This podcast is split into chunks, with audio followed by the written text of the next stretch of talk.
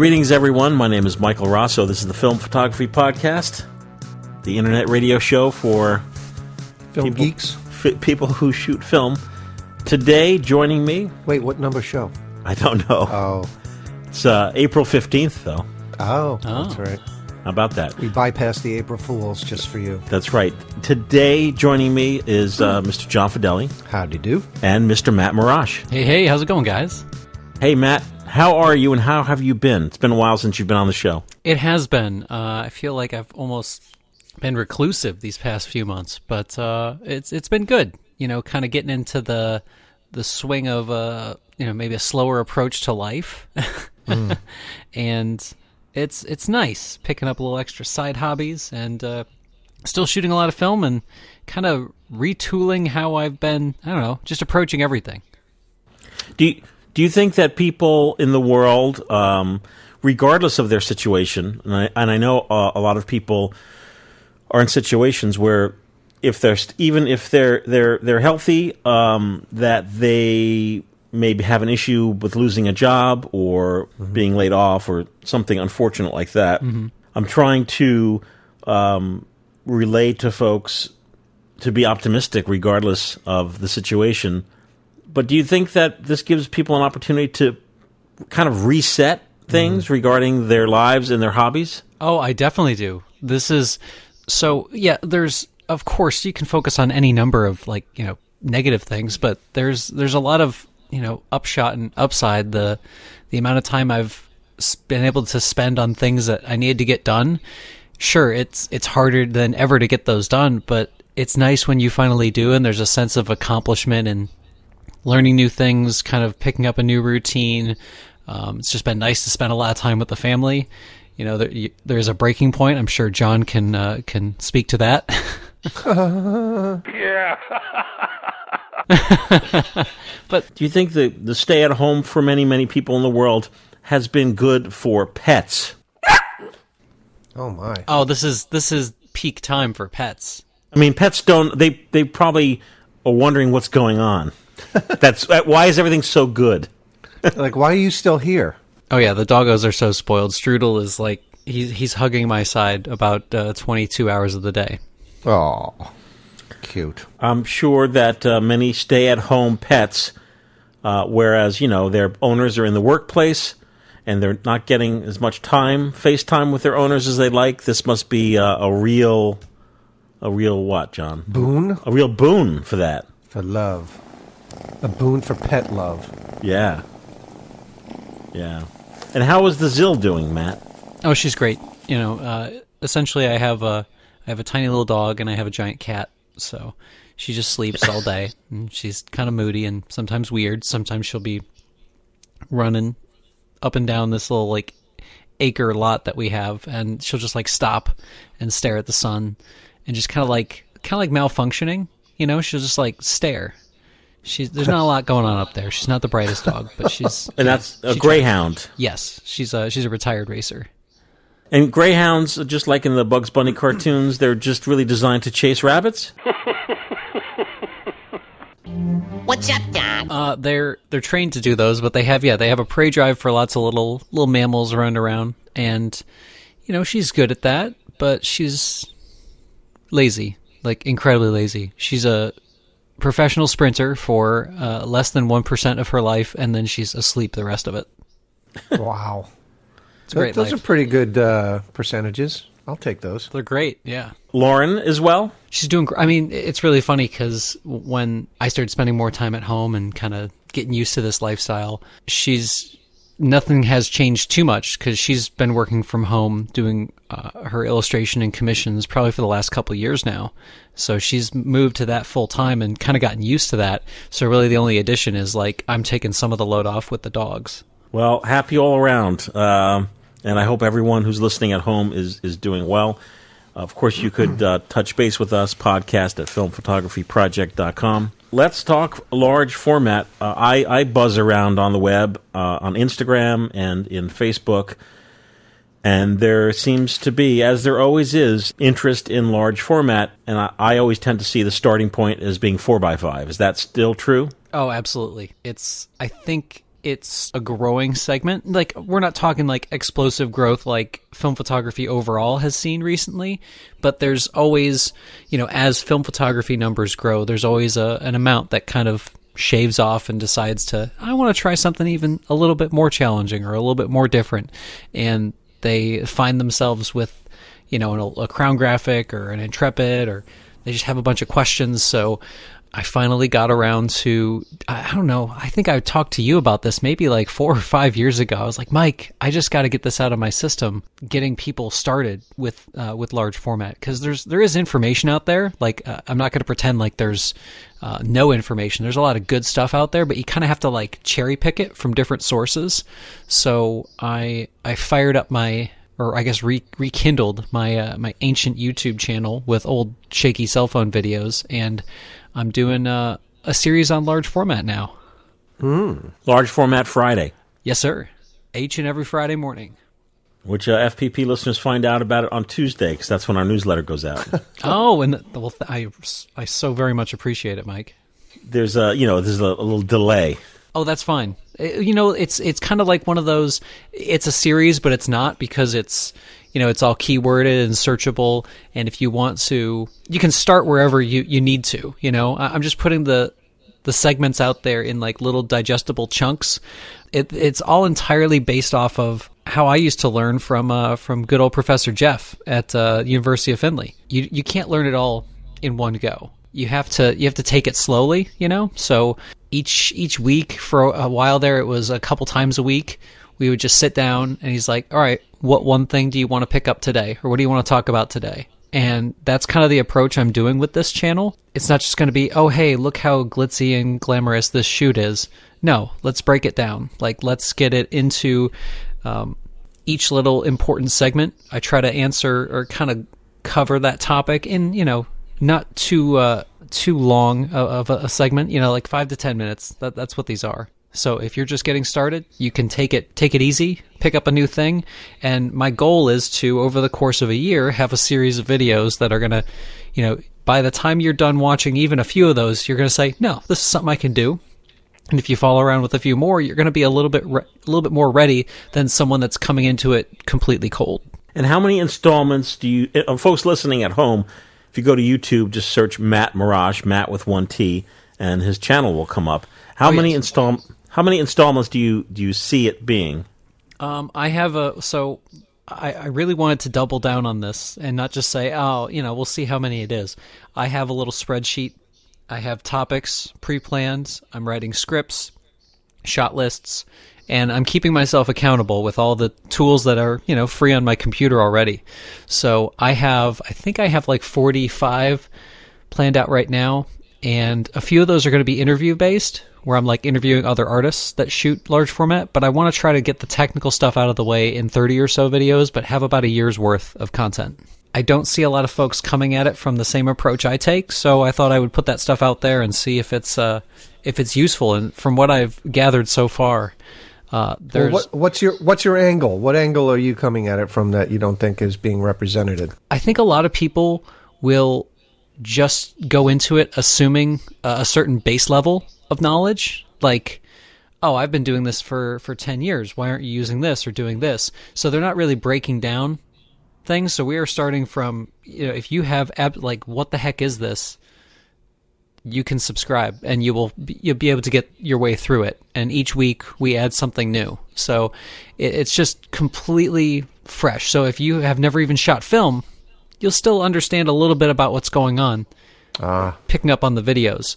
Uh, a lot of other channels will assume that you have base knowledge from shooting 35 mil and medium format and darkroom techniques, and and I want to make sure that I'm not leaving anybody out with the videos because there's a lot of folks that are they saw something on Instagram and they want to try it, and all right, what do I do now? They and a, a lot of channels I, I find are not willing to meet people where they're at. Hmm. So if you're completely novice to this, some folks will, you know, they'll just come out and ask, "Hey, you know, what should I buy for this?" You know, I'm not going to tell you what to buy, but here's all the the tools you can use to make an informed decision, and I'm not going to push affiliate links and all that stuff. that's good.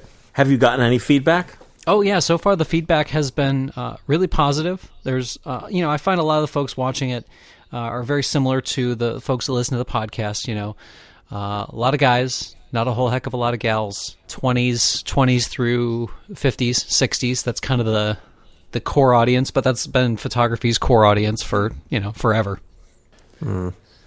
So, um, yeah, that a lot of a lot of good entry level questions. And where I find I use YouTube is I want to learn a new skill. I'll search very specific terms on how to do that skill, but then I find out by watching that video. Oh, I also don't know this. I also don't know this. So mm. that's why I have the series going through in a, Right. a, a decently logical progression. Like, okay, let's talk about film. Let's talk about cameras. Let's talk about lenses, and we kind of go through it in that order. And then, if you stick around or you're already kind of advanced, a few you know a few weeks, a few months down the road, the techniques are going to get a little bit. They're going to ramp up the difficulty a little bit. They're going to get a little bit more technical. Do you find that people are are thrifty or no? Oh, come on! Of course they're thrifty. Yeah.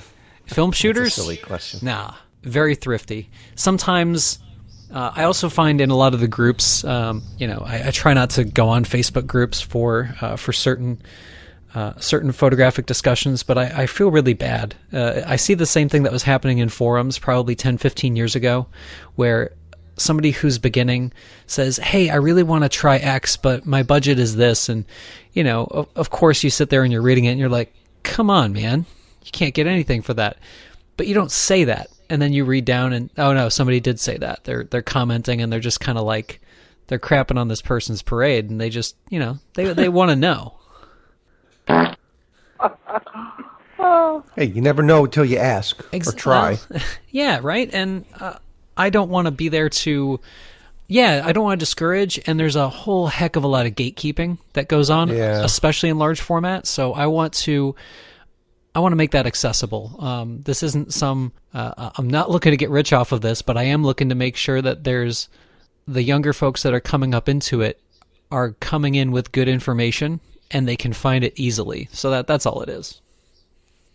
I think that's a, a good uh, approach, and I think for people who are thinking about uh, large format, especially four x five, and correct me if I'm wrong. I mean, prices for 35 millimeter and 120 cameras have gone up so much in the last few years. Oh yeah. Uh, am I am I correct in saying uh, that if you have five six hundred dollars, that you will be able to find a decent four x five camera with lens?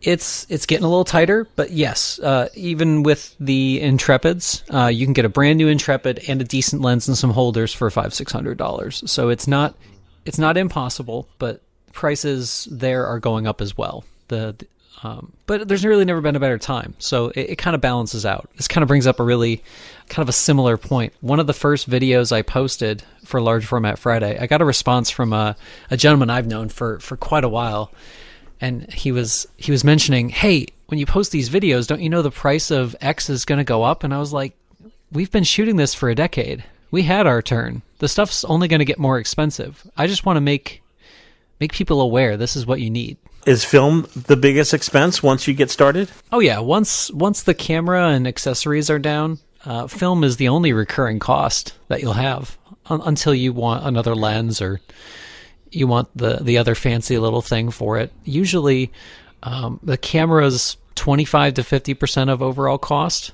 All the extra accessories and then the film. That that's the biggest thing is the is keeping going with the film. And who who are the players regarding color film for four x five and larger? whatever remaining stock there is of Fuji. Um, really, Fuji has little hold outside of um, outside of Asia, but Fuji and Kodak. That's it. That's it for color. Yeah, that's it. Maybe in a few years we'll hear Ferrania say something. I don't know, but the yeah, it's really like Kodak for a vast majority, and then Fuji for a little bit. I think the most encouraging thing for four x five shooters is to have you know buy be able to buy a pack of film that's not going to you know cost you hundred dollars. And plus, when you're first starting, you're prone to making mistakes. Exactly. And that's the other reason I'm doing these videos is there's so many little easy mistakes that if you know to look out for, you're going to save a lot of money and a lot of hassle. And there's just some folks we all have different, you know, skill like skills we bring into starting with something kind of funky like large format and some folks won't have that initial patience for it. So kind of like that, the same kind of patience you'll need if you're starting with like woodworking or home improvement stuff or just just like yard chores, baking, and, you know anything. That little discipline to get ready to like fail or or have a few oopsies the first time around, you know? Yeah, there's always a learning curve. And- Exactly. but this this learning curve can be a bit expensive. Exactly. And if you get discouraged too often, you're going to drop it and you're going to say, "Oh, this this kind of sucks. I don't know why anybody would try this." And I want to try to prevent that with here's some good information. Watch through it. If you have any questions, hit me up with questions. I, um, you know, if you look on the videos right now, I, I don't predict I'm going to get to a point where I can't answer all the questions. This is a really niche kind of, you know, subsect of a, a small hobby already. So I answer every single question that comes up through there. It, it's it's been more positive than I've seen other experiences go on YouTube. So I hope it continues that way. And are you still offering one-on-one courses regarding darkroom and or getting started with large format? Oh, absolutely. Um, I, I also do through Midwest Photo. I've been doing a, a large format specialty. It's like a, a day long workshop for large format. And that, uh, I think last year we sold out. We had six attendees all day, and a few of them even left with uh, the camera they were working with. So it was kind of a cool way to just kind of crash course through all of those. Uh, those initial hiccups with a camera, and then you know a little bit about that camera. Here you go, take it home. So, folks listening, this is Midwest Photo Exchange that Matt's talking about. Mm-hmm. Do people from all over take a trip to Columbus special for these courses?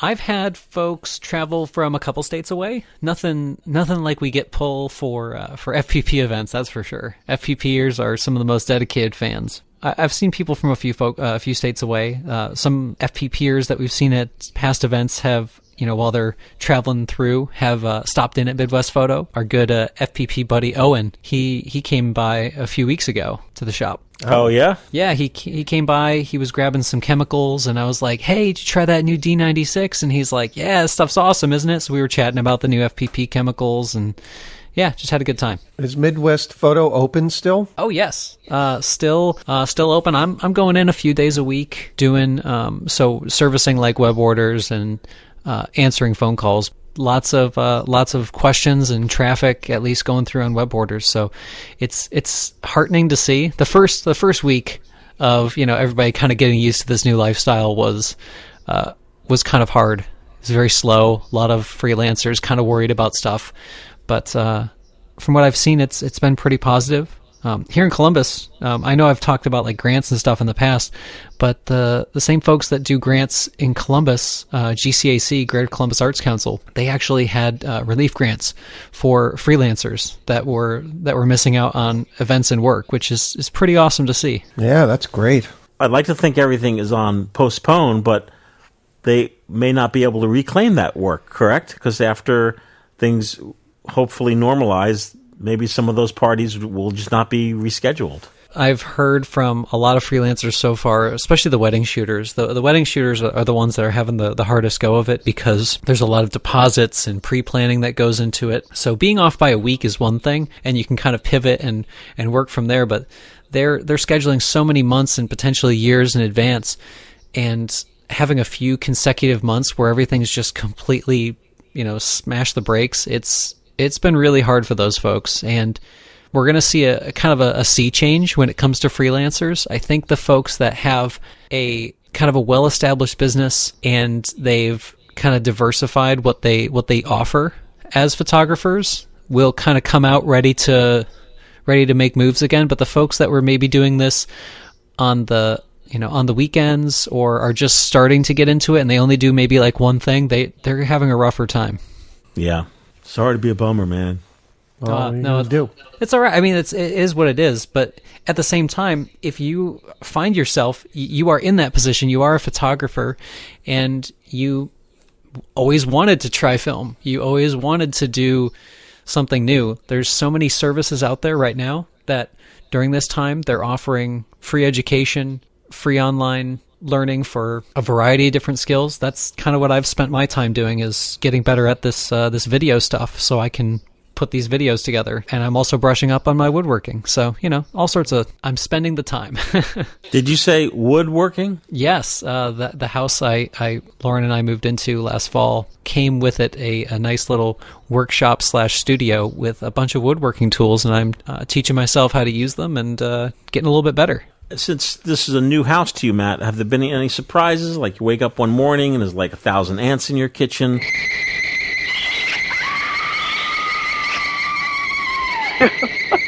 You and the ants. Nope, Mike, I am happy to report no bugs. Okay. We no were- little critters like mice, field mice, or Nope, not a thing. Not Now we do have a we have a groundhog. We're trying to like deal with him. Yeah. We, we got rabbits, but you know all we have to do is let out the greyhound and they they evaporate. But they uh, no, it's it's been great so far. We've uh, the the most important thing I've I've come to realize, especially because we're in we're not in like a low part. We're we're adjacent to some low parts in Columbus. When we looked at the place, it had a freshly um, like a full like waterproofing system for the basement, and it had a fresh roof. After a lot, a lot, a lot of rain, I realized, oh, I am so glad we have a fresh roof and we have a really, really. good water mitigation system. Well, that's yeah. good. You hear that pump going a lot when it rains, huh? Oh my goodness! But you know what? It's a champ, so keep it going. Very good. When it rains heavy, sometimes I, I sometimes count the seconds in between the pump. Yep, I have the timer, and I'm like, okay, it's time time to time to watch it. Sometimes a minute and a half in between pumps when Oh. it rains for days. We we had a uh, we had some flash flooding going on early in March, and I was counting like 30 second intervals. I was like, oh no, Do you, is there a backup system? What if the pump goes down? I have an extra one. Um, Then, Okay. Oh, do you? What if the, what if the power goes out? uh, oh, good question. It has a really. you have a generator? It has, it has a giant lithium ion battery backup Get out of that here! runs it. Yeah, it's a fresh system. That's awesome. and Oh it's uh, tied into the Wi-Fi, so they have a little water detectors in there.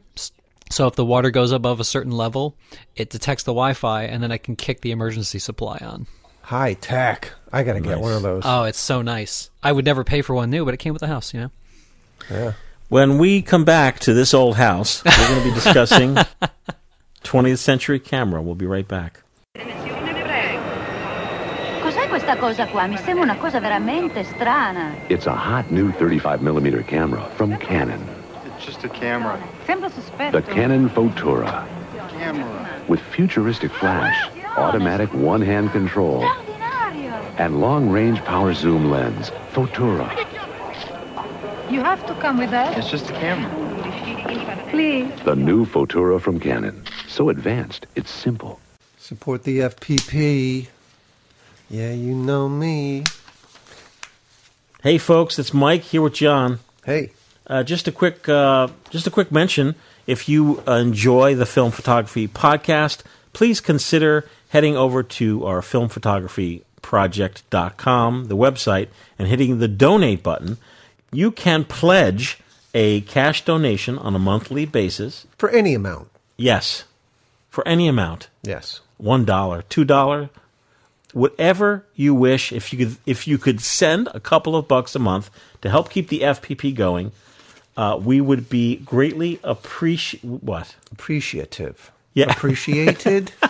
we will be appreciated. you will be appreciated. you will be appreciated. and I want to thank just this past week, uh, Douglas. Thank you, Christopher. Thank you, Abdul. Thank you, and hey, Abdul. We know you, right? We met you in England we met you in England. twice, Yeah. right? Right? Wow, you're still listening. Awesome. Thank you very much. So, Our UK listeners are the best. well, what about our They U.S. are. listeners? They're the best too. But our U.S. listeners are going to be like, I'm. Those UK guys, I'll get theirs. You're all the best. You know how much we love you, and Exactly. and every little bit helps. So if you can consider making a monthly donation, that would be very much appreciated. and all you have to do is hit the button once. Once you commit to it, then PayPal just takes the mo- takes takes your money And every it's month. like, and then it's like the mob. You're in. Not for nothing, T. But, uh, I think you've been wound a little tight lately. right. and you can't get out now. all right. That's That's it. it. That's Okay. it. Hey, we're back. Uh, a good friend to the FPP has been Mr. Jeff Perry, who runs 20th Century Camera. 20th century cameraman. FPP now carries the uh, 4x5 6 sheet uh, development reel. Sheets. Sheets. And uh, The yellow one. No, no. FPP is black. Oh, but that's theirs. There. Yes. Uh, the, the phone that we're using to talk on, with Matt is holding up the phone. Yeah. It's also a very handy dandy phone holder, Yes. So as well as six sheet. we at the f- at the filmphotography.store.com we have the reel and we also have the tank so you could buy the reel only for people who already own a three reel tank when i say a three reel tank it's a Paterson tank that holds three 35 millimeter reels oh. so it's a large tank Wait, wait, And they're, they're up on the site now. Yes Oh, was this like a like a secret launch? uh no it was in the newsletter Oh, it was. Oh, shoot! I totally missed it. No, that's awesome, Mike. Yeah, so we have the 4x5 six sheet reel. You could buy it individually, or you can buy the reel plus the tank, The package. the package. The tank, it, the, the package is a steal because th- what we're selling it for combined, if you price out the tank plus the reel, you'll see the tank is pretty darn cheap. So all you would need if you wanted to use that tank for 35 millimeters, you just invest in the single 35 millimeter reels, Yeah. and you have a three reel tank to do 35. Uh, and I did receive one email asking, "Hey, will we be carrying the 8x10?" Have you used the 8x10, Matt? I yes, and you know after Jeff sent me the initial uh, tester ones, and we'd been having a bunch of back and forth and trying out different products, I was like, maybe I should just start using this a little bit more regularly. And you know, there's a few different places where I'm kind of doing work now with the large format stuff. You know, at, at Midwest Photo, I developed the black and white film for them on Tuesdays. And, Okay. and sometimes they have a bunch of three reel tanks there. Sometimes it's just easier to use what we already have and just kind of throw a throw a couple sheets through. That tank system is awesome for somebody that's just getting a few sheets at a time. So really somebody that is kind of afraid to use, you know, more than more than half of a box of 8x10 film because it's like stupid expensive. It's a great tank system to use, especially because it's not you're not doing trays or hangers and tanks or something where you need like this huge light tight space. It's essentially a daylight system. All you have to do is load everything in like a changing bag. It's no, it's it's great. I've actually started doing some color again with it using the uh, the FPP C41 kit. So I have some some master stock of that mixed up. Um, I've done a few C41 developing classes through MPEX, and a couple times I just developed some 8x10 sheets because I had the extra the extra three reel tank everybody was there. I was like, yeah, let me throw some film in too. And at the end of it, they're like, oh my gosh, that's a that's a big sheet of film, and it's uh it's really cool to be able to demonstrate. No, it's it's this easy across the board. It's not special. I mean, it is. It's it's a bigger piece of film, but it's the same thing. You know, same process. For folks listening at home, we're talking about reels and tanks, meaning uh, developing your own film at home, whether you're doing 35 millimeter, 120, or larger. And Matt, when you're using the 20th century 8 by 10 reel, Mm-hmm. am I correct in saying you need a five reel tank? Yes, it's the sorry, yeah, it's not the three reel, it's the five reel tank. So it's And h- how many how many sheets of 8 by 10 can you get on a 20th century reel? uh, it's only two sheets on there. Okay. Or no, is it three? Hold on. I've only So been you could give two sheets, right? yeah, I, I've been doing two on there. Hold on, let me let me just verify it really quick because I don't want to. Do, do you sell the biggins? The five uh, roll tanks? No, we sell the 4 by 5 reel and the tank that goes with it.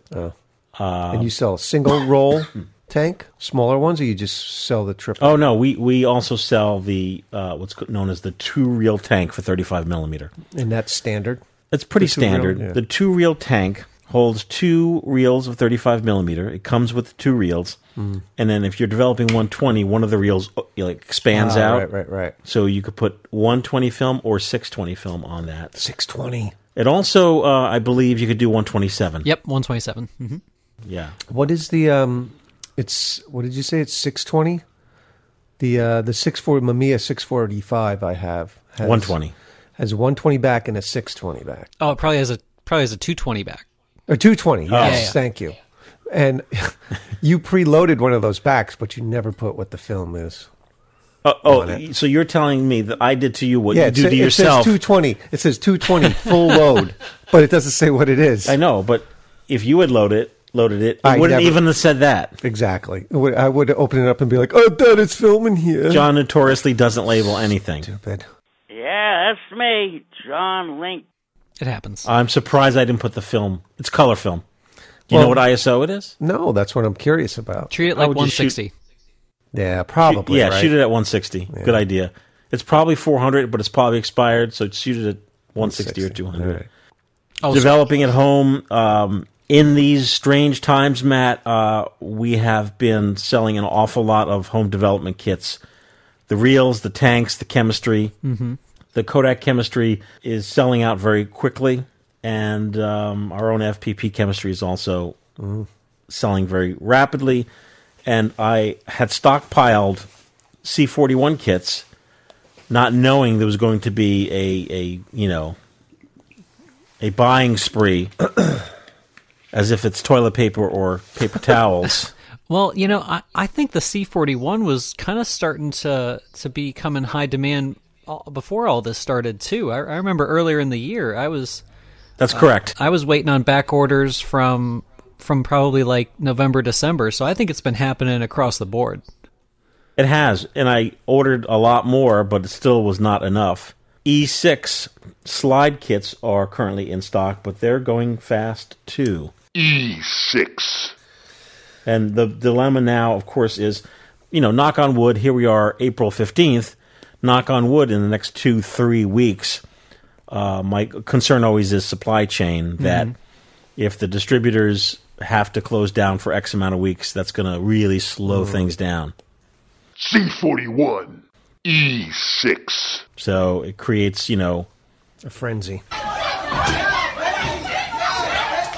yeah, yeah. I haven't really seen it in film photography yet. I, mean, I don't know. Have you seen it, Matt? I haven't seen folks posting, "Oh, I'm stocking up on this and stocking up on that," but it's it hasn't been the kind of crazy stuff I've seen at uh, select uh, grocery and home improvement stores. So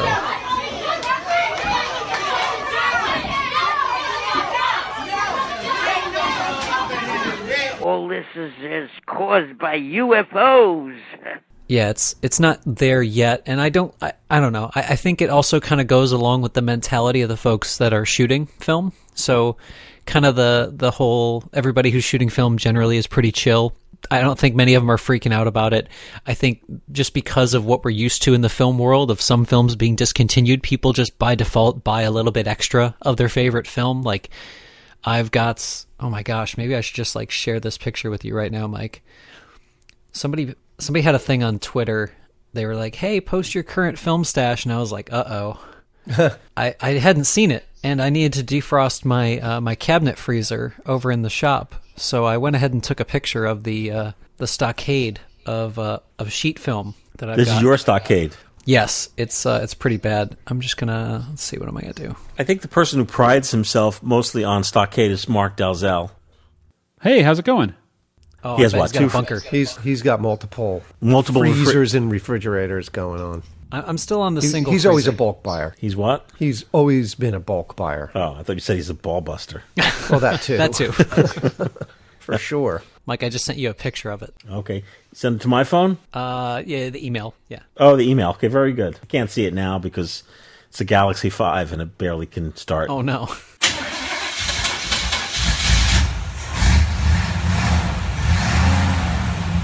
But speaking of 20th century camera, Oh yeah. Yes. what is the new 4x5 wet plate holder for people who shoot, shoot 4x5 film? Uh, we they may not even know what wet plate is. So, what is it? when you're shooting uh, older style processes like wet plate collodion or dry plates, uh, or even just like the um, the J lane uh, um, glass plates, you're what you're shooting is a sensitized aluminum or uh, or glass plate, and you, they're a little bit thicker. They're not as thin as modern sheet films are. They're not like on an Estar or plastic base. They're on a like a physically metal or glass base, and I believe these new plate holders from uh, from 20th Century Camera are designed for a modern tintype shooter. So someone who's shooting on Um, pieces of uh, tin or trophy aluminum is probably the most popular. You know, the kind that you would see on like a like a award plaque that you would receive. So they're coating that with uh, with their own handmade kind of emulsion, hand coating it, then sensitizing it and exposing it, all while it's still wet. Um, our FPP, you know, extraordinaire Joseph Brunges uh, probably does it uh, the best that I've seen uh, from a lot of folks. I know there's a ton of wet plate shooters out there, but he uh, he definitely, for folks I know, he just flows a plate just excellently every time. It almost looks like when I see a lot of his plates, they almost look like they're shot like film almost. His pores are so clean. Anyway, but the 20th century plate holder, what's really nice about it is that he's offering one and he's making it like Jeff is he's got the patience of a saint when it comes to doing this stuff with 3D printing. So he's just making these products that nobody else has even attempted to do and he's he's just got like a whole catalog of stuff it's uh, it's really cool to see. But for the holders, they're they they register in a, a standard, a little bit thicker than a standard four x five film holder, but they should still fit because they're not quite as thick as like the older Polaroid uh, 405 or 450 backs for 4 by 5 so they'll slot right into there and yeah you'll get uh you'll be able to get your she- your uh, plates exposed it's it's just pretty cool to see So uh, I'm just going to interject very quickly oh yeah for for folks listening at home. So if you're shooting, well, regardless of the film you're shooting, you're basically shooting a photosensitive material, and in film, it's on a an acetate or plastic backing. typically Film. It's what film is. So when you talk about wet plate, you, we're talking about a piece of glass, a piece of tin, something. Whereas you're coating the photosensitive material on yourself.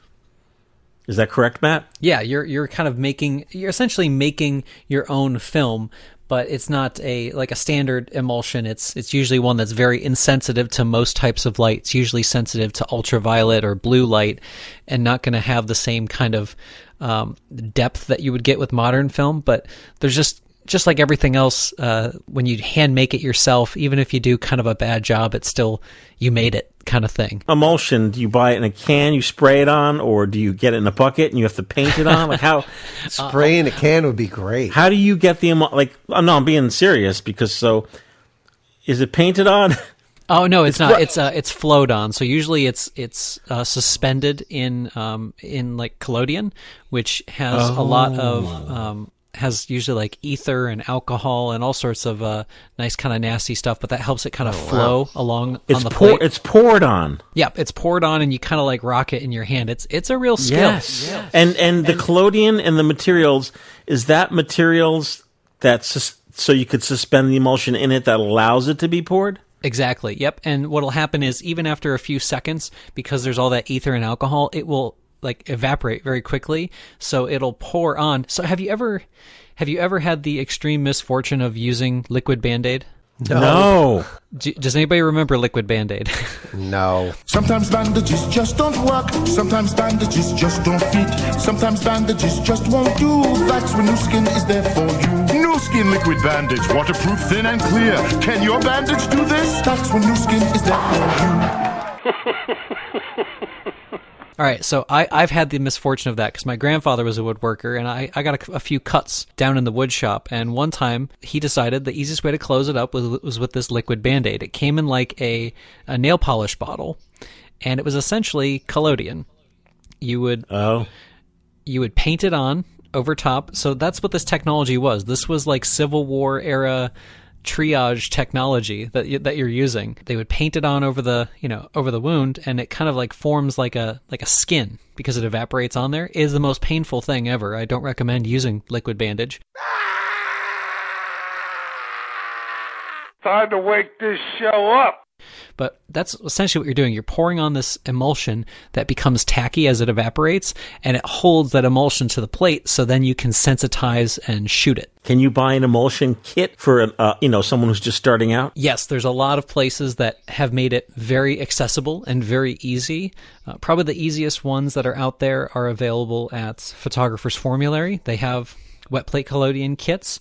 Um, Artcraft Chemicals in upstate New York has kits. I, I buy chemicals from both of those suppliers, and there's also really great ready to ready to mix, ready to shoot kits from Bostick and Sullivan out in uh, out west. Can you coat? I'm just I'm just thinking out loud here. Can you buy something from Home Depot, like a piece of plastic or something, and basically make your own film on that would fit in this four x five? Um, like what what kind of crafty things are people using to coat their emulsion on? I have seen photographers actually try to use acrylic instead of plates, but I think the problem one was registration, and two that the plastic didn't have like a tooth to it. It it the it would peel off so you would have to use some sort of subbing or substrate to kind of oh. hold on to that emulsion. Otherwise, it just kind of peels right off. I think the community had settled on trophy aluminum because it has like this kind of like semi-gloss finish on it and it has that little you know that little static the anti-static little cover so as soon as you peel that thing it is ready to like hold on tight to the emulsion you don't need to use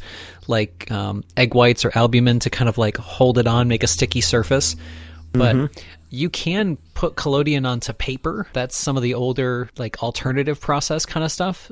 You'll usually see people do that for printing, but I don't think anybody's getting too crazy with what they're trying to coat the emulsion on, just because it's it's very expensive because you're you're putting silver in there, and um, I think they a lot of times they don't want to deviate too far from what's what's out there and known because it's just really really like if we think film's expensive, collodion can get even more expensive. Wasn't film washi coating on some type of paper material? Yeah, so th- that's that's kind of um, and you know that look you were getting from film washi was just um, what the medium kind of had to offer when you coat paper with an emulsion, what it does is it starts to like dry in different areas and buckle and kind of has these weird effects.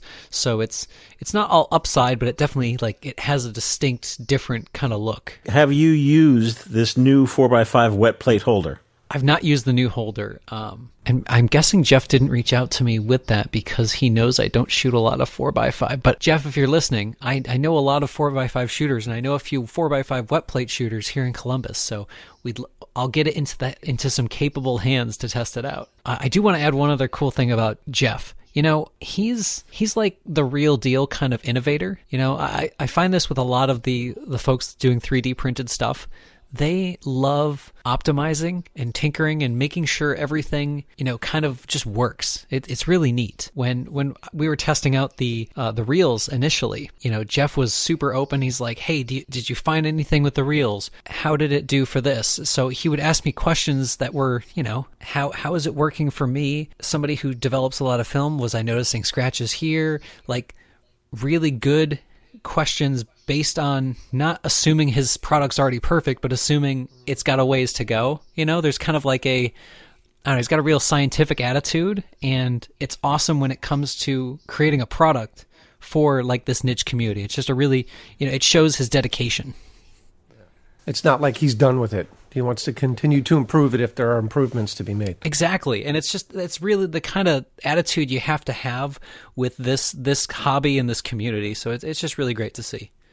Yeah, you don't find that too often in other areas, unfortunately. That kind of dedication. Exactly, and you you know, uh, maybe it's because I'm just jaded from having seen like all sorts of products come out in the retail world, but you know, there's a lot of places that are just happy to come out with a product that gets some eyes, and once it's out there, they just don't really care about it. There's a lot of companies that are like that. So when you're dealing with these uh, smaller, you know, one and two man operations, show them some love. And usually, if you show them a little patience, they're going to show you a little bit of grace on, you know, uh, on the backside. Right now, it's actually, me, I'm on his uh, Facebook page right now. Let me see. I think he shared a picture of the of the holders. Finishing up. What flavor? We're talking about seltzer. What flavor you want? I don't John? know. What type? What What do you got? There? This is cherry, cherry bubbly. Ooh, I'll try some cherry bubbly. Okay. Where is it? I'll get it. Oh, it's in the fridge. Am I allowed to go in there and touch things, or course, do I need to put a glove on? It's in its own flat. You'll see okay. it. All right, I'm gonna get some bubbly. You want one, Matt? oh yeah, what flavor you got, Mike? It's it's it's not loose, John. They're in a f- flat. I put the whole flat in the refrigerator. So folks should go to 20th Century Camera. 20th Century Camera. to the to the 20th Century Camera website. Absolutely. Oh, and and the only di- and the only difference between the four x five six sheet reel is that the FPP one is black. That's got our logo and, on it and has our logo on it, and Jeff's is uh, yellow or red. That's it. And we offer the tank option. I don't think uh, Jeff has a tank option. Uh, he does not currently have a tank option, but he does have a handy dandy little chart that shows you. I want to shoot this. I want to use this. Here's what tank I need. So it's uh, Yep. it's, it's great. Kind of funny because we're talking about large format. I guess the reverse of large format would be uh, micro format. Uh, Jeff is helping me design a uh, Minolta 16 reel. Oh, is he? Not for developing, but for putting a reel that you put in your camera. Oh, cool. So people can Huh? try like new like funky films in their their older 16 camera. Uh, well, Minolta 16 is considered a spy camera. It's a very, very nice camera with ma- manual um, aperture, and Yeah. and the problem is that when you go to eBay and buy the camera, you don't realize that that there are no cartridges with it.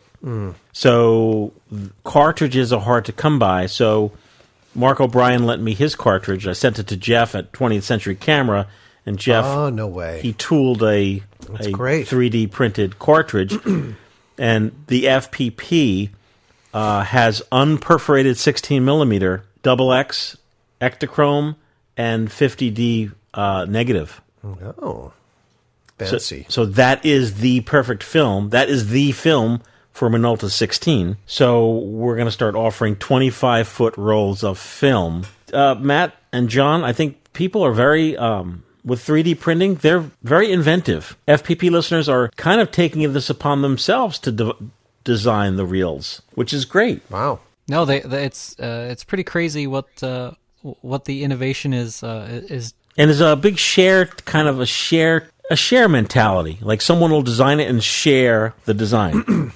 very much the so. specs Uh, or the formula. Yeah, they'll give you the file and say, "Hey, if you want to go print this, you can go to this 3D company, give them the file, and you can make your own Minolta 16 reels."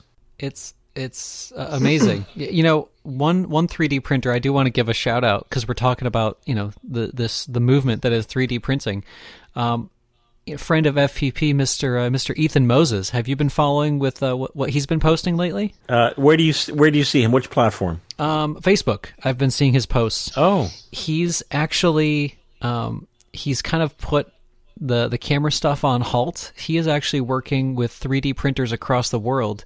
He's making viable uh, ventilator parts for share all across the world with 3D printing.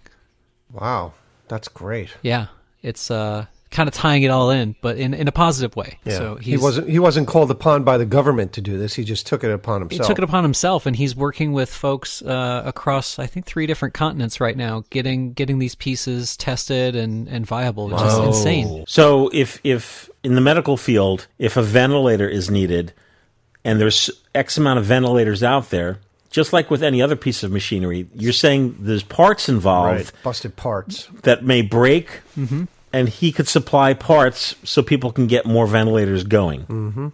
at least right now they're they're tested they're they're testing certain parts so i'm not going to say that they're they're viable or anything i, I don't want to you know make an elon musk-esque statement uh, regarding those but uh, yeah he's, He's putting the effort. he's putting in the work and it's you know he's not just sitting there saying oh what can i do he's he's doing something which is awesome and proactive Makes me feel like a real jerk. John, you're doing your part. Yeah, what's how's that? I don't know. Anyhow, Wash my hands. moving moving right along. So uh, check it out, 20th Century Camera. You can go to the website, see what they have to offer, see what's going on. On Facebook, Ethan Moses. He's been on the show. He's a heck of a nice guy. yeah Two right. heck two heck of a nice guys. What show?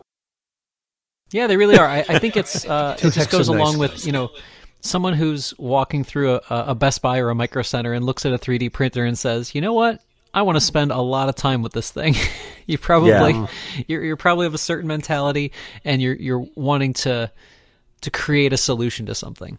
Yeah, Right. He's like a modern sculptor. Yes. Next up, we're going to be talking about RA color reversal process. Living color, clear and bright Kodak, you can get it right. Kodak pictures really shine with living colors every time. Just look around, surprise your eyes, and keep the fun that's in your life. Kodacolor VR film. Kodak living color every time. Changing light, sudden movement. You still get vibrant color with Kodacolor VR 200, a brilliant all-round film. Kodak living color every time. Hey, we're back. Hey, we're back. That's right, yeah. Yeah. RA color reversal process.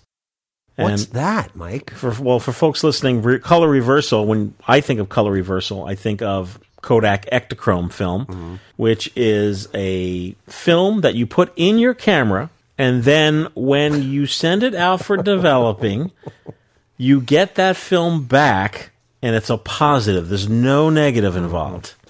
So your camera original becomes a positive Yeah. that you either project or scan. So that's what color reversal is to me. What is RA4 color reversal to Matt? Uh, This is just making, you know, I can't leave well enough alone. Um, starting at the end of last year, I saw some really cool videos, and this is hey, uh, n- another common denominator, Mister uh, Mister Ethan Moses and uh, another uh, another film shooter, uh, Joe Van Cleave. They were working with black and white reversal, and they'd also recently started working with RA4 paper, which is color negative paper. So it's paper that's designed for printing from negatives.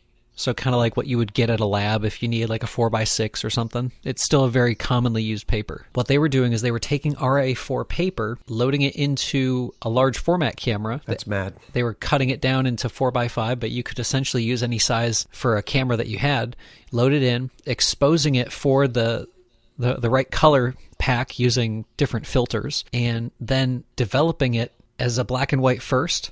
And then once the black and white image was formed, re exposing it, so turning the lights on, and then after it's been exposed to the right color light, developing it out as a color positive. So taking a, a negative paper and cutting out the middleman of creating a negative and just doing a making a one of positive image. Is the reversal process because the whole reversal thing, even black and white, is a very hot topic. I see lots of Facebook posts. People are, folks who shoot are intrigued by black and white reversal film. Mhm. The process involved for black and white reversal seems uh, a little scary to some people. Oh yeah, there can be some, you know, there can be some nasty chemicals uh, used for it. There, there are alternatives for some of the super nasty chemicals that are out there, but I've I've done multiple iterations of the black and white reversal process, and just the next logical step was tackling color reversal from there. The process has been very fun. Um, I'm sure Mike, you remember when uh, a pallet of of stuff arrived at your door.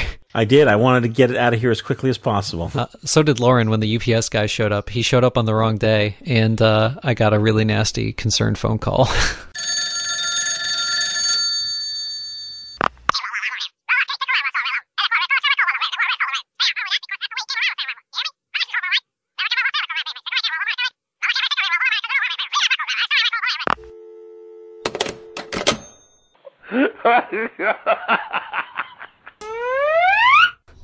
Matt, the So, UPS yeah, guy's so here. it was a lo- a lot. It's a lot of you have to invest in a, quite a bit of materials. not nec- not if you not for regular folks, but if you want to lose your mind like I have, yes, you gotta you gotta buy a lot. Minimum order quantities are are a bear. I have had it, boo boo. I'm gonna bust out of here. You, you, you're crazy. so what I started doing, uh, based on those those videos, they laid a lot of the groundwork out um, online. I just started following what they were doing, experimenting, and I jumped right up to doing reversal on eight x ten. So you can buy eight x ten sheets, and they fit right into your film holders. Um, I bought some of those, and my buddy Steven Takis of the uh, the the giant brownie camera, he has a sixteen by twenty camera in his studio. So Wow, that's big. yeah, so we started loading that up around Christmas time and playing around, and it's so much fun. It's a lot of work, but you get this one of image that looks. Uh, I I'm I kind of have the color where I like it right now. It doesn't look like anything besides like 20 year expired Polaroid. You know how it has like that purple look to it. Yep. So I'm kind of to the point where all my pictures have like that, that kind of purplish cast, but I don't know. It looks it looks really cool. You can get it a little bit more polished, um, or you can do it completely wrong. I've I've experimented a lot with that, but it's just a different way to shoot something in camera and have a positive one of print. Uh, I almost liken the the process to the wet plate process, where you kind of see this image kind of like form in front of your eyes with the lights on. That's eventually what you have to do for this RA4. For folks listening at home, yeah, what is do do it step by step so we can get an understanding of how it works exactly. Sure. So you're making an exposure just like you you would for for anything else. But It's a spe- it's a special paper, correct? Exactly. It's RA4, which is a color negative paper. So this paper is meant to be used in a completely pitch black darkroom printing through a color negative. We, we all know what a color negative looks like. For folks at home, if you haven't looked through a color negative, color negative film is usually daylight balanced, so it has that orange reversal base on it. This paper is is kind of color balanced for that um, for daylight for the or not for daylight, but through that orange base. So that paper is actually tungsten balanced. So it needs to be filtered through a filter pack that makes it a little bit more orange. You could actually just take a piece of fixed out negative film or put a CTO or a color temperature orange filter in front of your camera to get that color filtration pretty close. The, the paper too, since it's darkroom paper, has a pretty low speed. Um, it's about ISO 12. Um, Pretty fast. That's but for paper, that's pretty fast actually. Yeah. Yes. By the time I do my filters and stuff, it ends up being closer to ISO 8. But I'm exposing ISO 8 in camera through these filters. And once I have that exposure onto the paper, all my exposure did was form a negative because when you're shooting, you're just creating uh, a negative most of the time. Since that's negative paper, negative of a negative gives you a positive. So what you have to do is the first step is I take this exposed piece of paper in a completely pitch black room. I'm developing it as black and white in you know Dektol for two minutes, kind of the same that I would do for any any black and white print. Dektol is a paper developer. Exactly. So a really aggressive paper developer. So I'm using Dektol. I usually warm it up a little bit, so it's a little bit higher than than than 20 Celsius. That's probably 25 or 26 degrees Celsius, or like 76 degrees Fahrenheit. So it's a little bit warmer than normal. I'll develop that for two minutes. So what's that's doing is I've developed out the black and white negative, but I still haven't gotten it ready for for the color portion. The color portion is still not developed out. So I've de- I've developed out the black and white negative. The next step is you have to stop that development. So it goes in the stop bath, and then once it's been in the stop bath for a few seconds, I go ahead and um, put it in a water bath to get as much of that yellow stop bath off of there. Once it's washed clear, I turn the lights on, and I turn a I turn a tungsten light on. Is it a tungsten light bulb? Yep, just like a you know Edison screw-in bulb, just something that's tungsten balanced. I think I have How like many a- watts? Um, I have like a 45 watt halogen in there, so it just blasts it as soon as like you know you go from pitch black to boom. And, How long? Uh, minimum of 30 seconds. I usually have a few in the tray. Is the paper in the tray? It's in the water tray. Yep, it's in the water tray, not through the um, the stop bath. Because if it's through the stop bath, the stop bath adds like a color cast to it because it's exposing through that. No kidding. 30 seconds is a long time. Yeah. Well, basically, so what's happening is if you if you get the right amount of exposure and you do develop the black and white negative appropriately, Yep. that black and white negative is already formed. So any exposure is going to be masked by that black and white negative. So you're just exposing it to you know completion essentially. You're And what do you do for those 30 seconds while you're waiting? Uh, there's usually multiple, so I just kind of shuffle the images in the tray, and I'm, Okay. and I'm looking at the negative to say, oh, is this going to be okay? You know, I'm usually saying, oh shit, I got something wrong. Um, Okay. You know, this this paper does not have a lot of exposure latitude. We're talking two or three stops max. So it's ve- it's not very forgiving. I, I've realized that I've gotten really sloppy in a lot of my process. And then you turn the lights off? Uh, no, the lights can. This is the coolest part. The lights can stay on, Mike. So, Oh. yeah, Okay. Very, very little time in the dark. So once I've exposed it enough, you probably don't even need 30 seconds, but I do 30 seconds just to be sure. Then I put it into some RA4 developer. So then after I've done the black and white process and the exposure with the, the lights still on, I'll slip it into some RA4 developer and it's going to be rocking in that tray for about three minutes. And it's the coolest thing, Mike. It start it so it looks like a a paper negative, but then after about thirty seconds, a color image starts appearing in the daylight. Wow. it's so cool. You have not documented this yet? Oh, I have. Uh, it's it's one of the first videos on the, like on the uh, the newer stuff on my YouTube channel. I have Okay. a little, little video that at the end of it, um, I'm doing some RA4. It's the coolest thing. The, the color image comes up. So after about two or three minutes there, it, it goes into so color doesn't have like a stop bath or a fixer. It has Blix, the bleach fix. Right. So after the color developer, it goes very carefully into the Blix. And I say carefully because if a drop of Blix hits that color developer, stuff just starts going wild. You really don't want that Blix to contaminate, you know, the uh, the developer. But then it goes in the Blix, and usually what happens in the Blix is it's getting rid of that black and white negative, so the color image might be a little bit darker in the developer, but then it lightens up in the Blix just a smidge.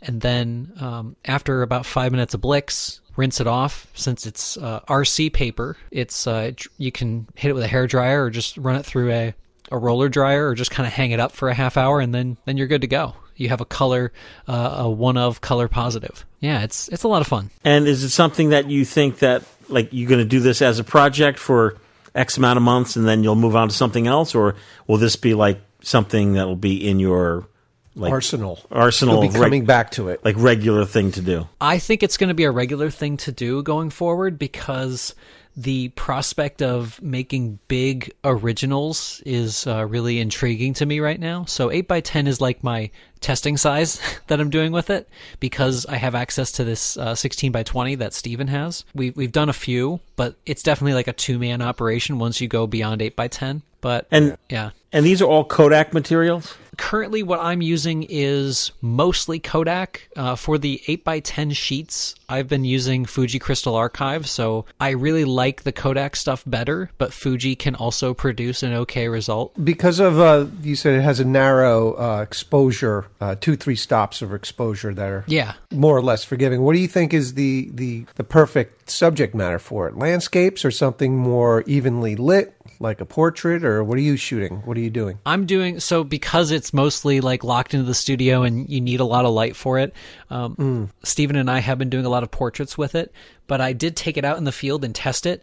And there's so many more variables when you're out in the field because Yeah, I bet. you know, the color balance is always changing outside. You know, it, it's it sounds kind of silly, but like shooting this has made me just a better photographer all around. Just because I'm I'm thinking about those things like, oh crap, the white balance is different. The sun just went behind the clouds. I have to add more filtration for this, and it's it's been cool to to play. But the uh, portraiture is is great. Uh, I'm I find I'm using like really really boring kind of lighting ratios, and they still look really cool on this process. So like I never use a one to one ratio. I got fired from a, a photo studio job early on because I refused to use a one to one ratio. But when I'm doing this process, that's what I'm shooting. So my my key light and my fill light are about the same power, and it still ends up looking a little bit punchier than it would any other process. You never told us you got fired from a job. Oh yeah, so I really early on You were like uh, young and uh, very like uh, arrogant about like Exactly. one to one ratio. yeah, it was it was it was like one of those studios that uh, it was a mom and pop studio, but then it got bought out by, um, you know, kind of like the Sears Portrait Studio or Olan Mills. Yeah, I got fired because I was doing like a two to one ratio instead of a, a one to one ratio on the clients. Too artistic. Exactly, like you, you cannot be creative in those jobs. They have the lights strung out, you know. Yep. Why, why is there so much dimension in your photography? Make it flatter. Exactly. It How was- dare you put a shadow on that face? It's the equivalent of um, a cable TV access lighting. Yeah. Oh yeah, just just Blast, blast, it it. and fire away. Yep. Oh, so speaking of blast it, since this process needs a lot of light, it's really fortunate that Steven does a lot of wet plate and dry plate photography because he's got some lights. On average, you need about four or five thousand watt seconds to get a good exposure with this. So, how many lights are you are you setting up for this? So he's got a few of those monster old Speedotrons. You guys remember the old Speedotron black line? Barely. So I. Speedotron made some monster lights. I think they were used for like industrial, but some photographers used them as well. They make a 4800 watt second pack, which which comes with they they have 2400, 4800 and 9600 watt heads, and these things look they look like just like alien technology. You're hooking multiple power packs up to this thing, and when it pops, your eyes can be closed, but you'll still have like an afterglow. Oh my god! It's it's definitely done some retinal damage. It's like X-ray. It- yes, it feels like yeah, you're gonna see someone's bones when when like like you can feel the heat off of the off of the bulbs. Matt, have you publicly posted any RA4 portraits? I don't. I think like very scarcely, just like some stuff on like Twitter, and uh, I haven't done any big review or any sort of like official thing with it yet because I'm still playing around. It's that's what I like about it. It's I can kind of experiment, and I don't feel like tied to anything yet because I'm still labeling it as experimental. You know, just like shooting around. Do you what are the what's the plan? Do you plan on taking this on the road or doing something public with it? Um, so the initial when I first saw that video with uh, Ethan Moses and Joe Van Cleave, the first thing that came to my mind was, man, this is really similar to when Steven did the the Brownie camera. Wouldn't it be cool if like we went around the country doing color versions of the Brownie camera? Yes. That's uh that's kind of the goal to see if we can fire that thing back up and uh, just start doing big old color one ofs. So that that's the goal. We'll see if it ends up there. If it doesn't, that's cool. I've been having a lot of fun with the process nonetheless. And where's where's the best place to point people if they're interested in reading about RA4 color reversal process? There's very few resources out there, so I guess what I can do is um, we'll link to the the current videos that uh, Ethan Moses and Joe Van Cleave have. I think it's the the best kind of start to finish like overview of the process. But there's really little stuff out there just because no one. Um, Nobody commercial ever thought of using it like that because way back in the day, you had Cibachrome. You could actually just do positive paper in a camera and do that. There was a few photographers doing that back in the 80s and 90s, but um, nobody would have conceived of using this kind of really weird, you know, backwards means of taking a, a, a positive image. Right, right. But I will add the cost once you're kind of like you have the core set up. So nor- usually this means you're going to have to have a large format camera, either cutting 8x10 sheets down to 4x5 or 8x10 or ultra large format. This process lends itself to the big cameras a lot easier because the paper is typically made at larger sizes. So you have to have that kit kind of to start. But once you have that set up, color positive uh, prints are probably 1% of the price of color negative like film. So right now, you know, Mike, what's a what's a box of eight by ten Portra on the FPP site? What size? Uh, eight eight ten. Uh, if I had a guess, I don't have it in front of me. A, a hundred and a half. Yeah, so it's like 150, 160 bucks, right? So that's Yep. that's sixteen dollars a sheet. Sheet. A, a processed sheet of RA4 is less than a dollar. Wow. Now, two questions about this. Oh, sure. Number one, do you have to uh, do you have to cut each sheet to put into your film holder? For eight by ten, no, it's actually already like perfectly sized, maybe even a smidge smaller. So it slides Okay. right into the holders pretty easy. But if you have four by five, you will probably have to cut down sheets. But each eight by ten sheet is now four sheets for four by five, so it's pretty economical. You can get a box of RA4 paper for about fifty bucks, and that's hundred sheets. How archival is it? Once it's shot, finished, print is done. Wh- how long will it last? Uh, it's RC paper, so twenty five years or so. Okay. So it's not too bad, but you know, plenty of time to get a scan and like whatever you need to, put it behind some glass. So yeah, it's not the best thing ever. And resolution wise, film is sharper. Like there's no doubt about it. Film is way, way, way sharper. And this process sometimes has little artifacts and modeling, but at the end of the day too, it's I, I think this is a kind of get people hooked kind of process. So like if you're not if you- you're ever like why the hell would I do 4 by 5 or 8 by 10 like you see this process and you're like whoa this is awesome I want one of these. And it, it's very unique. And if you were on the road taking ports of pe- portraits of folks or landscapes, it would produce a very unique, one of a kind kind of thing. Yes, the uh, the closest I can liken this to is like big Polaroids, and big Polaroids are way more expensive than film is right now. So this is just another way. I must say, at first, when you started explaining this process, I thought you were nuts. I'm like, who would go through all this trouble for this? Oh my God. But now that you, you liken it to a large Polaroid and that it's cheap, like ultra cheap, it sounds like a very interesting way to go. Yeah, it's just it's just like anything else. You can put in a lot of money or a lot of time into it. So I could get a better result putting four by five sheets of Ektachrome into a four by five. But there's also like that what I experience when I shoot a really big expensive piece of film. I, I get super nervous and I try not to. I try not to have nerves about it. But like there's all this pressure, right? I spent less getting all that stuff, that palette of stuff from Mike. I spent less on that than I did the last time I bought just 8 by 10 film from him. Wow. So all the pressure's gone, you know? I've already got the stuff. I might as well make some cool work with it. And the ability to say, "Oh, I didn't get that one. Let's take another one." I would never do that shooting, you know, really expensive one of or rare expired film. This is paper, so I'm just like the mentality is a little bit more loose. And when you experiment, I find you you you come you you arrive at the answer, but you you do a bunch of cool stuff along the way too. Interesting. Well, it's good to know that you still sc- get scared Oh, shooting. Oh, oh, yeah, like that's you- encouraging. If you say if you say you're you're not scared, come on, you're scared. You're just not admitting it. Exactly. I'm not scared. Well, thank you very much, and I look forward to you know discussing it in the future and hopefully seeing you know some results we could share with people. Oh yeah, I'll- and I'll send you some some results that I've that I've currently got. I, I would consider what I, I'm at right now like version, you know, I'm at version like 0.6 of where I want to be, but it's it's already like it already looks cool, and some folks are like, "Ooh, I want that," and I'm like, "No, I want it better." And maybe sometime in the future there'll be like a you know RA4 installation with with you or you and Steven, the big brownie, the whole bit. oh, I would love that. We'll just find an old van that we can retrofit and Ah. take it all on the road. That that's the dream, man. Those vans are getting pricey though. The Sprinter vans. Oh, Those big, tall ones. yes, the Amazon vans. Yeah. Matt, have you thought about van life? I'm so close, Mike. Like everything. Come on. Yes, everything the the way it's it's been going. I'm just like, why not?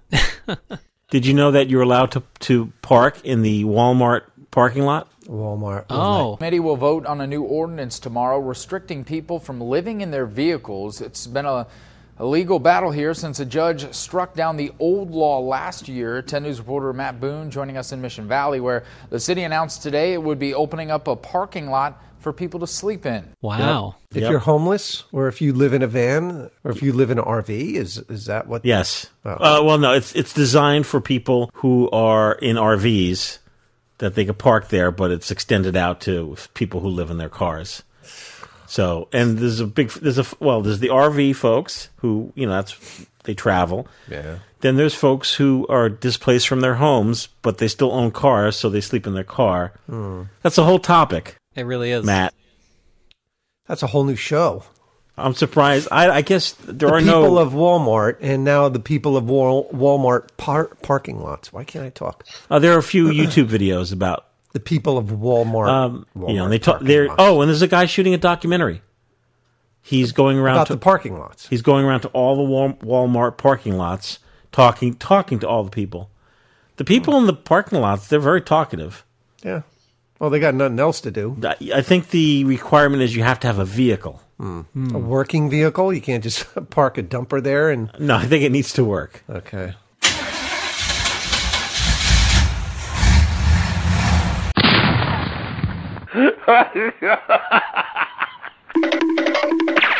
Other topic we have is uh, I don't consider myself hip in any way, shape, or form, especially like using Flickr as a platform.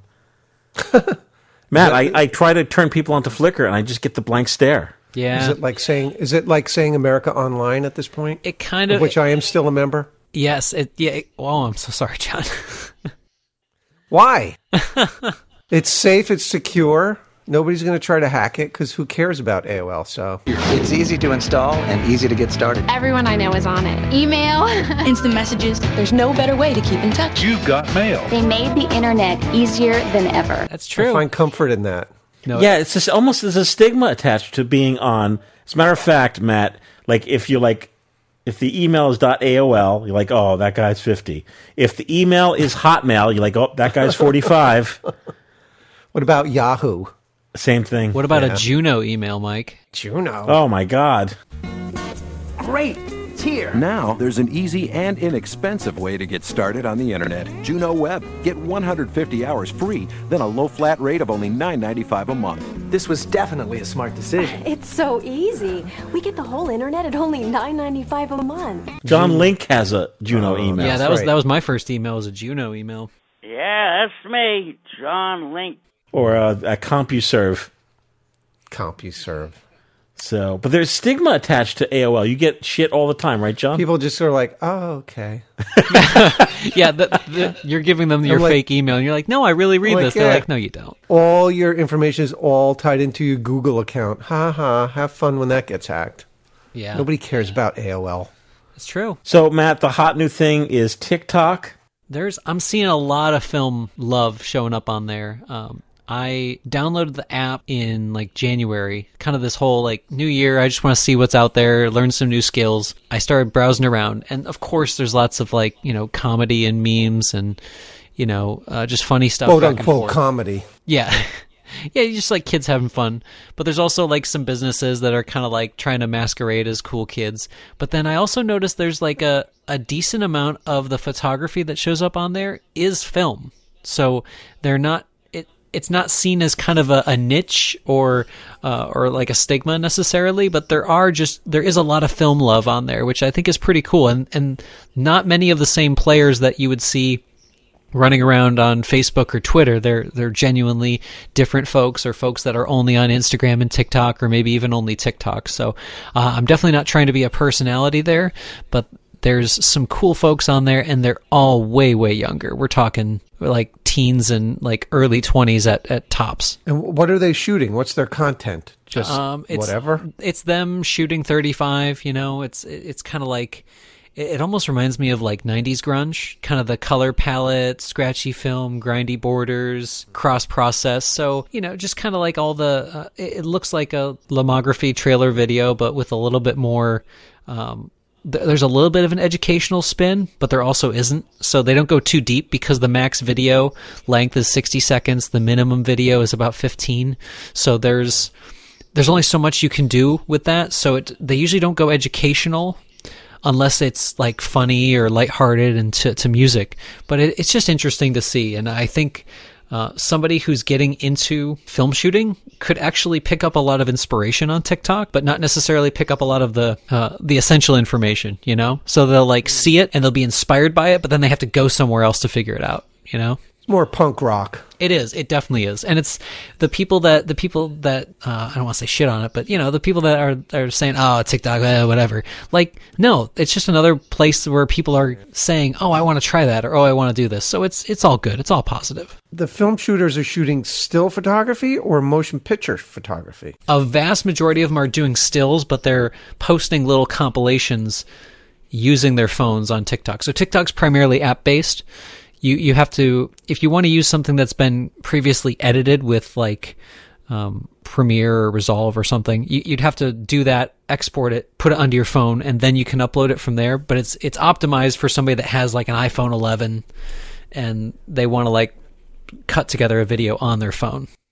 I know there's a lot of filters that are popular Yes. on that. There's a ton of filters. And you know what, Mike? I, I think you would love TikTok. Be- I'm going to try it. because it's a lot like shooting straight eight. Like there's Yep. you have to like you have to hold the button, do a cut here, move the camera, do a cut here, do a cut here. There's transitions, there's pop-ups, there's filters, there's voice effects. It's it's actually pretty neat. And uh, what's the, what's the length of video? Uh, 15 seconds to 60 seconds. Oh, 15 seconds or 60 seconds? Yep, and you can do anything in between. Yep. Oh, okay, that's beautiful. It's great. You can it's just enough to get the point across, but not enough to like lose the average attention span. I've because I've been thinking about releasing Attack of the Potato People, Do it. shot on Super 8 in 1984, as little clips rather than the whole. There you go. Well, perfect. You could have Because- a half a million followers that you've never heard of instantly by putting that stuff on TikTok. I have Attack of the Potato People. I have the Puppet Pizza Killer, Yes, put seriously put that stuff on TikTok. and people are gonna be like, Oh man, that's so cool. It's so retro. uh, "Yeah, it was actually shot in 1984." Yeah, and then you then like then you show them like what it's on. They're like, oh, unfollowed. It's just some creepy old dude. exactly. hey, man, you've been you've been following that an old man. what? That's the only that's the only thing that's gonna be scary, Mike. Is there there will be people that follow you and you're gonna be like, nope, too young. oh, oh, I'm not gonna have a picture of myself. Oh, please don't. Yeah. Oh my god. They won't know. I'll fool them. So for TikTok, you put an avatar up. Yeah, you can put up, and the avatar is actually so there's an icon, but then when you like hover over it, it's a short little video clip or a GIF. Okay, you gonna check it out, John? My daughter does it all the time. My kids yeah, too. but your kids what? Eleven? My boys are twelve. Yeah, See, that's, that's- that's the thing. it. There's They- there's they- young kids on there. You gotta watch out. they create hilarious stuff with those uh, voice changing and face changing apps. It's crazy.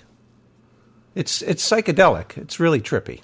Is it going to evolve? Is it going to fade away? What do you think?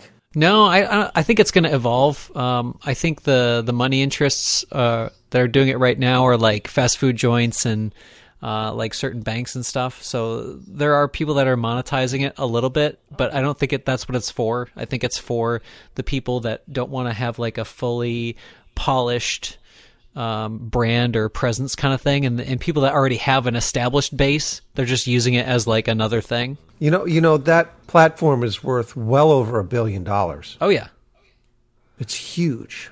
Wow. Did you say a billion? Oh, well over a billion dollars. Could Ah. be two billion dollars. Maybe five billion dollars. Could be five billion. As many hamburgers it- as McDonald's. And it doesn't serve. really matter what the platform is. Every one of them just takes all of your information from your phone, right? absolutely. So don't put anything up that you know you didn't want out there. Well, very good. This has been very exciting, Matt. Very extensive. Started on 8x10, ended on TikTok. Ran the gamut. Yeah, who you know who knows where it's going to go. Exactly. Well, uh, podcast at filmphotographyproject.com. A badinga ba. A badinga ba. That is our email address if you'd like to send a uh, email out to us. Matt, I mean, I get emails, but I have to tell you, you know, most folks are just sending Instagram messages, Mm. It's like, you know, difficult to kind of collect them for the show. What show? And I, if I say to people on Instagram, "Hey, can you send me an email?" I think that they think, "What are you, some kind of nut?" They're like, yeah, should I send it to your AOL account? Yeah. As a matter of fact, uh, I'm convinced people aren't even reading emails because uh, uh, FPP customer will send a roll of straight eight film for developing. I'll get the film, and there'll be no information on the film, just in a tin. So I'm Oh, like, no. oh, okay. So what is this? So I contact customer through their order, which is email address. Yeah. Nothing. Nothing. Nothing. That's because, in my opinion, this customer is ordering on their phone Uh, using their email address for their account, but they don't check their email address. They're only on Instagram, hmm. I've been seeing that a lot on the retail side too. wow. and that's rough. So what do I what do I do? Well, I that's go the into new the dark paradigm, room, man. I take a little, you know, little clip of their film, Oh, that sucks. turn the light on. Gotta figure out what it is. I have to figure out what it is. You're Is like it, Columbo. is it color? is it black and white? Well, I need to know right now These now. are the millenniums, right? what's the new millenniums called? I don't know. Gen Gen Z Oh, Gen Z. Oh, is it Gen Z? for right So- now. Yeah. There's nothing. There's no standard, and it used to be email. That's okay. There's the stand. Now it's you know, the you know, t- Too much going on. Twitter, the Instagram, Facebook messaging. So confused. it's not centralized. and It's very frustrating if you're just trying to you know communicate. As much as communication is new now, it seems to me that there's more miscommunication than ever. Mm. What are we going to do about it? Yeah, Matt. Let's keep. You're closer to Gen Z than us. Yeah, really. Ah. You're the future. I no, I'm I'm constantly confused by it. That's why I downloaded the TikTok. I wanted to try and understand it, and uh, the best I can do is is remain positive about it. But the communication thing, I I don't know. We, we got to all get on the same page here. I mean, come on. Well, that's the thing, folks listening. Uh, let's just remain positive about it. If Yeah. you know, you know, it's sort of like sending an email to your parents. Just be cool, man. They don't know how to get it. Super positive. Hey, Yeah. mom, I sent you an email. It's oh, like- yeah. I, It's I like don't- trying to FaceTime with your parents. It's My- like, Dad, take the phone from out of underneath your face. I'm tired of looking at your nose hair. Can you please just put it on a normal Matt, plane? my parents, their phones, their cell phones, Mm-hmm. they're only they only turn it on when they make a call. Oh my God! Really? Why? I I don't I think it's like you know like a early 20th century mentality of you know you don't want to waste it. Uh, waste what? So my parents never have their cell phone on. Only when they use it. Hmm. It doesn't make any sense. It's mad. I don't want to become that. No, you won't. Uh, anything else we missed, Matt? Uh, oh, we didn't do the X-ray film. I'll save it for next Friday. Yeah, we can save it for next Friday. It's all good. All right, we'll save it. All right. I want to thank everyone for listening to the show. Oh, what about uh, some? Do you have some listeners you want to call out? No. Shout out? No. No? And uh, we'll be back uh, hopefully soon. We'll definitely definitely be back on the 15th. And hopefully uh, we'll do a pop-up bonus episode if there's any In between. news developing in the world Bing, bing, bing. Those tunnels. Bing, boom, right under the toilet. Bing, boom, right up. Other than the coronavirus. Right. Uh, we we almost went a whole episode without saying it. Yeah. I'll cut out. I'll, John, I'll, I'll reverse it. yeah. Sir Alvin, we're working it up. It's like puppets. Bing, bing. Uh, okay. Well, very good, folks. We'll uh, go out with. Uh, you want to go out with another Pink, Pink Delicate song, maybe? Sure. What, you want me to pick one? Well, last time we played um, your song. What was that called? Words. Last time we played Words. Uh, how about we go complete opposite of that and play uh, Surf Pajama Party? Oh, what album is that on? That's on Who Stole the Quiet Day. Okay, Surf Pajama Party. It's what you should have while you're in quarantine with your loved one or loved ones, or even if you're uh, singly quarantined, you can uh, dance along if you like. And if you like the song, it's called Pink Delicates. And um, what platform is the first album on? Uh, well, we I actually have CD copies. Oh my goodness! I have a shit ton of them in my basement. Well, if you if you at home have an AOL account, you probably have a, you probably have a CD player.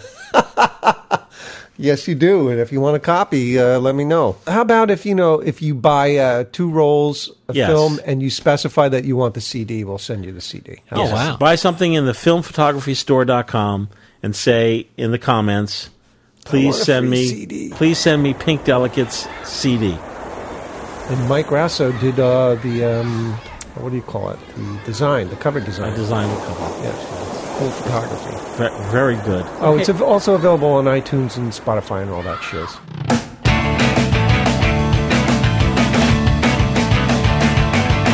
First we need space, then we need chicks, then let's fill the top with great PJs, start sand all over